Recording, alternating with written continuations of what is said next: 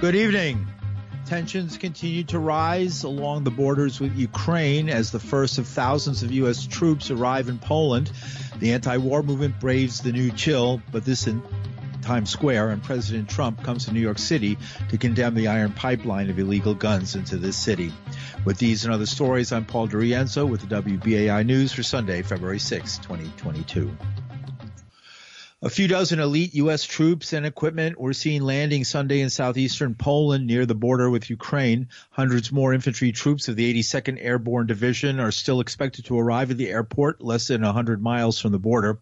Their commander is Major General Christopher Donahue, who on August 30th was the last American soldier to leave Afghanistan. Biden ordered additional U.S. troops deployed to Poland, Romania, and Germany to demonstrate his commitment to NATO's eastern flank amid rising tensions with Russia. Some 4,000 U.S. troops have been stationed in Poland since 2017 on a rotating basis.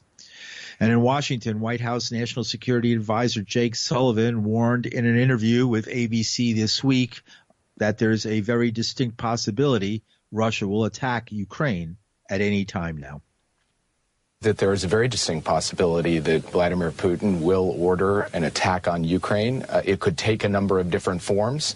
It could happen as soon as tomorrow, or it could take some weeks yet. Uh, he has put himself in a position with military deployments uh, to be able to act aggressively against Ukraine at any time now. And we are working hard to rally our allies, to provide material support to the Ukrainians, to reinforce our eastern allies, in particular Poland and Romania and the Baltic states, we are ready. If they choose to go down the path of escalation, it will come at enormous human cost to Ukrainians, but it will also, we believe, over time, come at real strategic cost to Vladimir Putin. We have to be prepared for the possibility of a contingency of a military action by Russia before the Olympics end, and we also have to be prepared for one after the Olympics end. So at this point, we're in the window, meaning that we can't just assume it's going to be a couple weeks off. Uh, the White House claims Putin has 70% of troops in place to possibly launch a full scale attack on Ukraine, a scenario long denied by the Kremlin. Sullivan would not get into specifics on how certain his prediction of an attack is, but he said the window for diplomacy appears to be rapidly closing. Sullivan was asked if such an invasion is likely. Would the Russian president wait until after the Winter Olympics being held in China? And China has been supportive of Russia. But Sullivan added, it doesn't matter. Our view is that China is not in a position to compensate Russia for the economic losses that would come from our sanctions. That's the analysis that we and the Europeans share, and we believe the Russians and Chinese understand that as well. Uh, we also believe that uh, when it comes down to it, ultimately, if Russia does choose to move forward, uh, not only will it come at strategic cost to Russia, but if China is seen as having supported it, it will come at some cost to China as well. And Sullivan also insisted if Russia enters Ukraine, uh, the country would not be allowed to sell natural gas to Europe by way of the newly constructed Nord Stream 2 pipeline. We do have to prepare for uh, Russia choosing to respond in a number of asymmetric ways against the United States and against our European allies. One of those potential ways, of course, is to try to use gas as a weapon against our European partners. And what President Biden has done is directed his team to find liquefied natural gas cargoes from other parts of the world that could be redirected to Europe to help make up for shortfalls that might accrue if Russia chooses to level gas as a political weapon. So we are preparing not just for our initial response, but for counter responses uh, White House National Security Advisor Jake Sullivan. Sullivan avoided directly addressing reports that lawmakers had been briefed that a full Russian invasion could lead to the quick capture of Kiev and potentially result in as many as 50,000 casualties. Meanwhile, on Saturday, dozens of New Yorkers braved frigid temperatures to rally at Times Square, part of rallies held around the state demean, demanding no war with Russia, and an end to the NATO alliance. The North Atlantic Treaty Organization was set up after World War II to counter the then Soviet Union. Since NATO has expanded to bordering, uh, expanded its borders to countries once in the Soviet sphere, with the possibility of membership uh, being granted to Ukraine, which is a non-starter in Russia. We're very honored that it's Susan Schnall, the new president of Veterans for Peace nationally. We are veterans for peace. We have been to war, and we say no more war. 40 million people died in the First World War because there were these types of agreements that we still have with NATO. With NATO, tell NATO no. Do you countries in NATO that one of the countries from South America is Colombia? What on earth is Colombia doing as part of the North Atlantic Treaty Organization? Larry Holmes from Workers' World Party. It's cold as hell, but we're mad as hell. And we're here to say no war. This is the U.S. capitalist ruling class and the Pentagon gearing up for World War III. And after Russia, you know where they're going. It's China. Yeah. And they'll destroy the planet in carnage if they're not stopped. From a strategic point of view, job, comrades and friends, is to go to the workers. Go to the workers in a big way. They don't want this war. They want answers. What's going on? It's up to us to tell them. We don't want this crisis of capitalism turned into fascism or war. We want it turned into the end of capitalism. Okay, next up, we got Sally Jones from New York Peace Action. There are at least eight other of no war over Ukraine all across New York State that we know about at Peace Action New York State. And, you know, this is really important to get out. I don't care how cold it is. I think Syracuse might have gotten snowed in, but it's really important to get out and get our voices to our representatives, to our neighbors, and get the word to Congress. Don't send any more weapons. We need cooperation.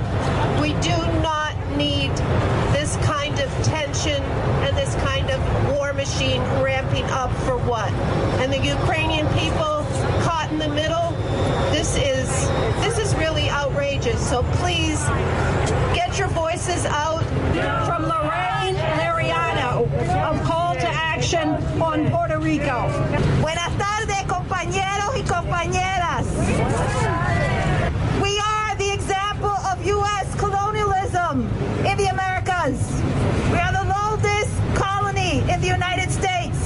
And on Friday, 16,000 teachers took to the streets because they want to eliminate the labor rights and unionism in our country. We, the Puerto Rican people, stand with Ukraine against war and, and Russia against war. Because we have been living in a constant war for since 1898 and our people are suffering from the vulture capitalists that are benefiting from the austerity measures that are being put in place Housing, healthcare, not war. Housing, healthcare, not war. Next up, we're going to hear from Kay from Who is this war being waged for? Who benefits from war with Russia?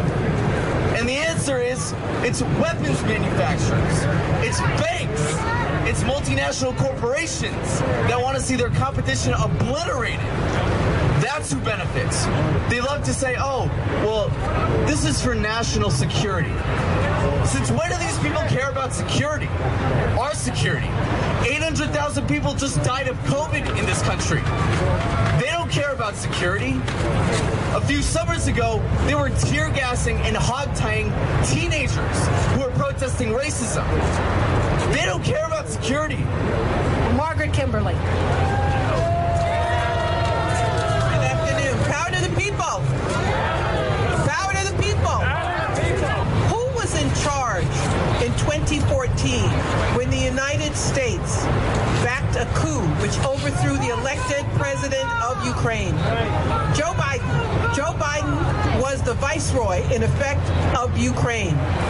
And ever since that time, he has been committed to finishing this job, this horrible job of trying to pull this country away from Russia and destroying it in the process. We seen? Of Russian troops on the border with manipulated photos. By the way, did that remind anybody else of WMD, of the weapons of mass destruction and photos which allegedly showed that there were chemical weapons in Iraq which nobody ever found? So when you see this quote unquote proof, you have to think about the Gulf of Tonkin resolution and the Viagra given to Libyan soldiers and the WMD and all of it. And there's finally some cracks. Finally, the corporate media are beginning to say to the Biden administration, this does not make sense. That there will be crisis actors in Ukraine and Russia will manufacture something. The manufacturing will be in Washington. A protest that was held yesterday uh, against the war, calling for no war against Ukraine and Russia. Thanks to Joe Friendly for the recording.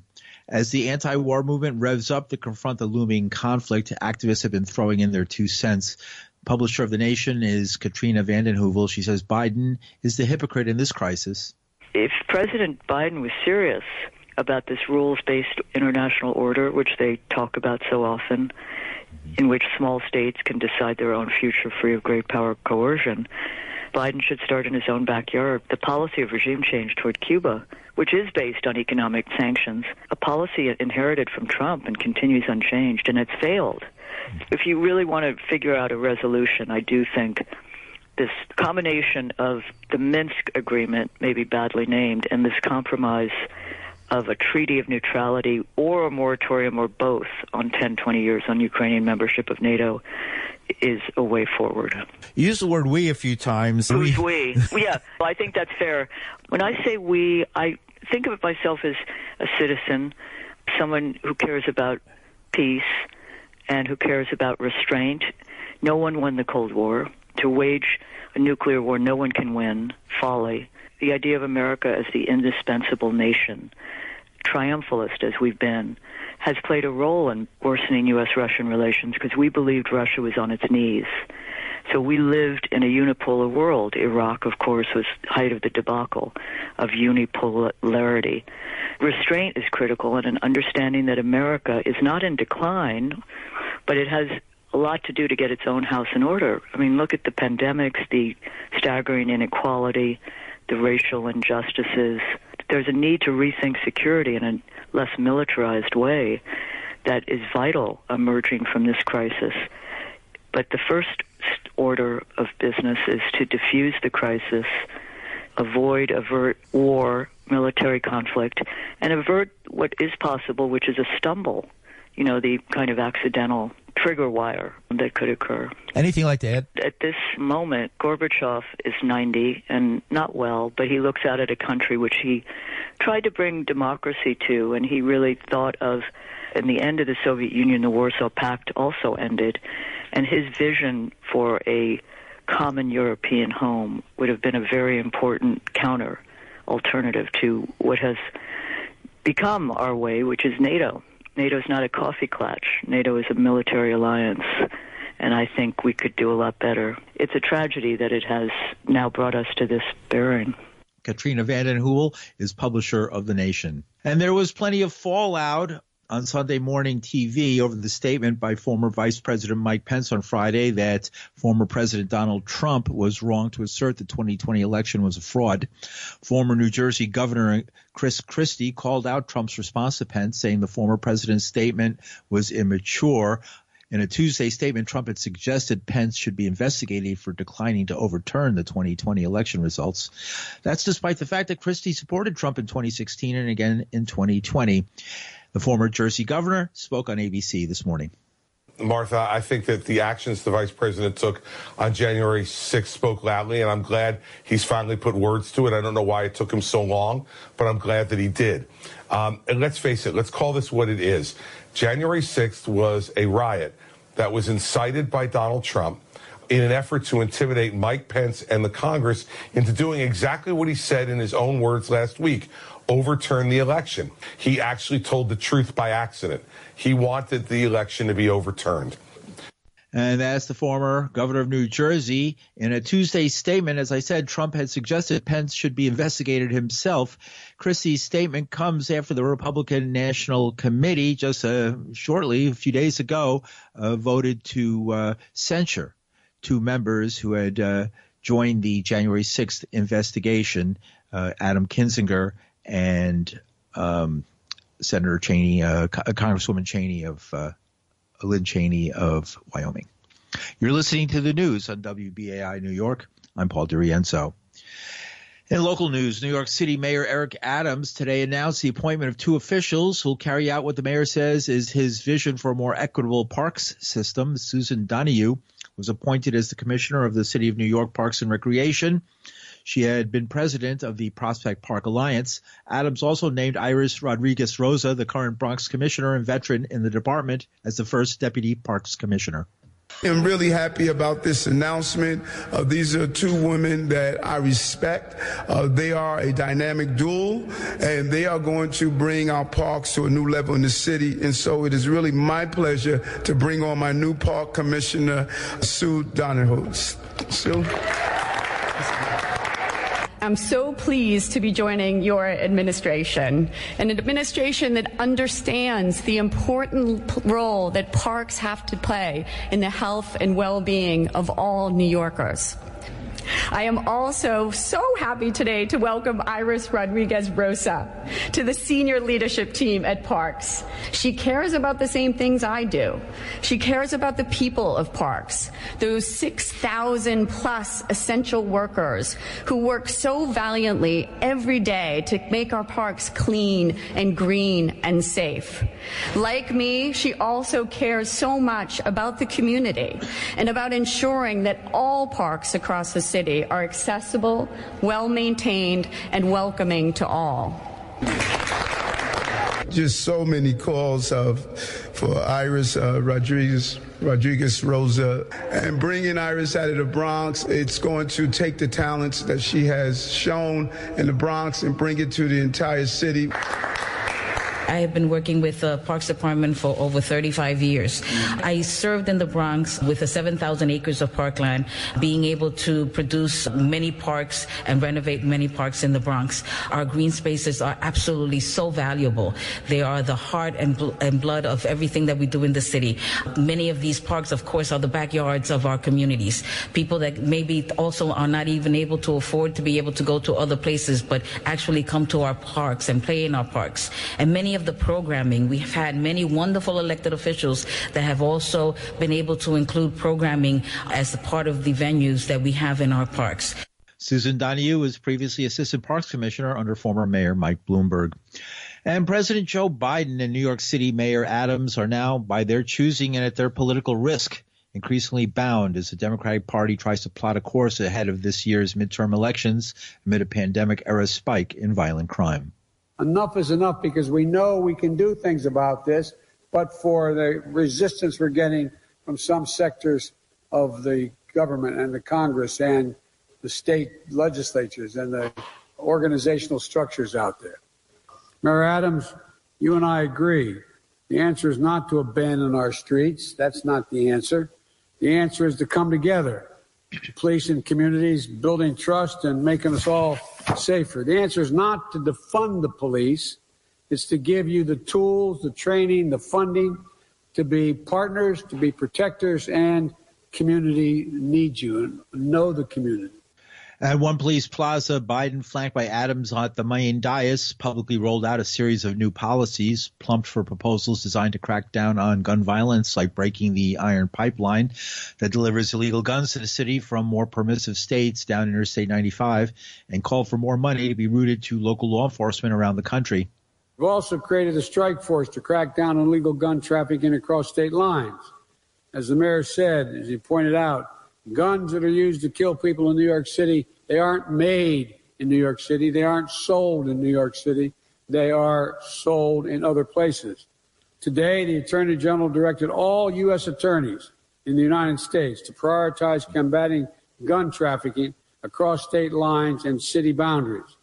The Justice Department is sending additional prosecutorial resources to help shut down what's referred to, as you all know, the iron pipeline that funnels guns from shops in states like Georgia to crime scenes in Baltimore and Philadelphia and New York and so many other places. Adams, for his part, welcomed the alliance with Biden as he threaded the path of controlling crime without stepping on the civil rights of black New Yorkers.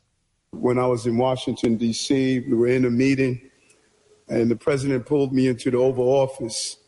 And after asking uh, what could he do for the city and our desire to deal with violence, uh, I had a brief uh, nod, and I was about to walk out. And he grabbed me by my arm and turned me around and looked into my eyes. And he says, Eric, what can we do? And I told him the help we needed. And I asked him several things, but two of them was one, to come to New York. And that's Mayor Eric Adams. And New York State's COVID 19 infection rate is now at 3.5%, the lowest since Omicron was named a variant of concern by World Health officials. That's according to Governor Kathy Hochul today. According to the latest numbers released by the governor's office, statewide hospitalizations dropped by 319 over the past day after cl- declining 345 on Saturday. While 5,147 residents remain hospitalized on Sunday, 68 new COVID related deaths were also announced. Governor Hochul said, I'm so proud of the work New Yorkers have put in to fight this winter's surge.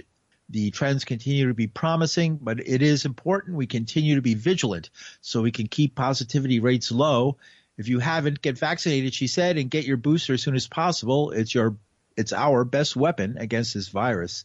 But Michael Kane of New York Teachers for Choice is uh, who is appearing tonight at midnight on La Voz Latina here on WBAI.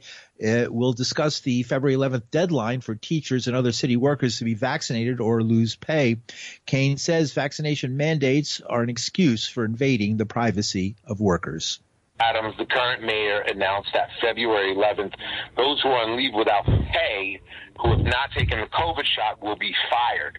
So my brothers and sisters in the FDNY, with a group called Bravest for Choice, arranged a protest for tomorrow, Monday, February 7th at 11 a.m. We are meeting at 9 Metro Plaza. We're going to be rallying there and marching over the Brooklyn Bridge. It's being organized by Paul Schweit. That is the fireman who organized the historic October protest. He's bringing Tramell Thompson. This is New York City's transit and labor leader who is fully vaccinated, but in Albany he took out his vaccine card and ripped it up in front of everybody and said, I will not participate in this segregation. It's going to be a historic time, and I encourage all of my vaccinated brothers and sisters, you come out tomorrow, come out Monday. This isn't about vaccination. This is about getting us to a place. You have to show an ID to prove that you're free. You are not free. Michael Kane of New York Teachers for Choice, interviewed by Daniel Rivera, host of La Voz Latina. You can hear the entire interview and more tonight on WBAI at midnight.